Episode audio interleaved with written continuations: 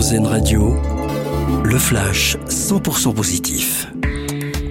Bonjour à tous, connaissiez-vous les TTR, le temps de trajet responsable? Ubique, une entreprise de solutions de bureau en France, a mis en place cette initiative. Autrement dit, Ubique a décidé de donner deux journées de congés supplémentaires par an à ses collaborateurs pour qu'ils aient le temps de voyager. Un moyen pour eux d'encourager le personnel à privilégier le train et un trajet plus long à l'avion, plus direct mais plus polluant. Lutter contre le papilloma virus, c'est l'objectif du gouvernement.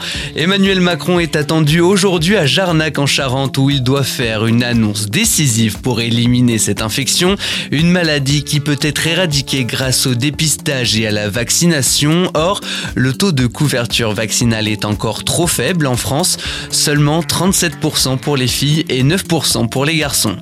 Antoine Griezmann au musée Grévin.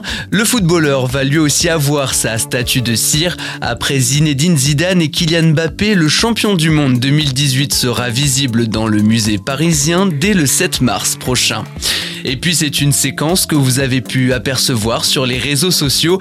Des zombies ont déambulé dans les rues de Paris. En réalité, il s'agissait d'acteurs qui tournaient pour un spin-off de la série The Walking Dead. Elle portera sur l'un des personnages principaux de la série, Daryl Dixon. Le tournage devrait se poursuivre en France, au Mont Saint-Michel, dans quelques jours. Très bonne matinée à l'écoute d'Airzen Radio. L'info 100% positive, une exclusivité RZN Radio.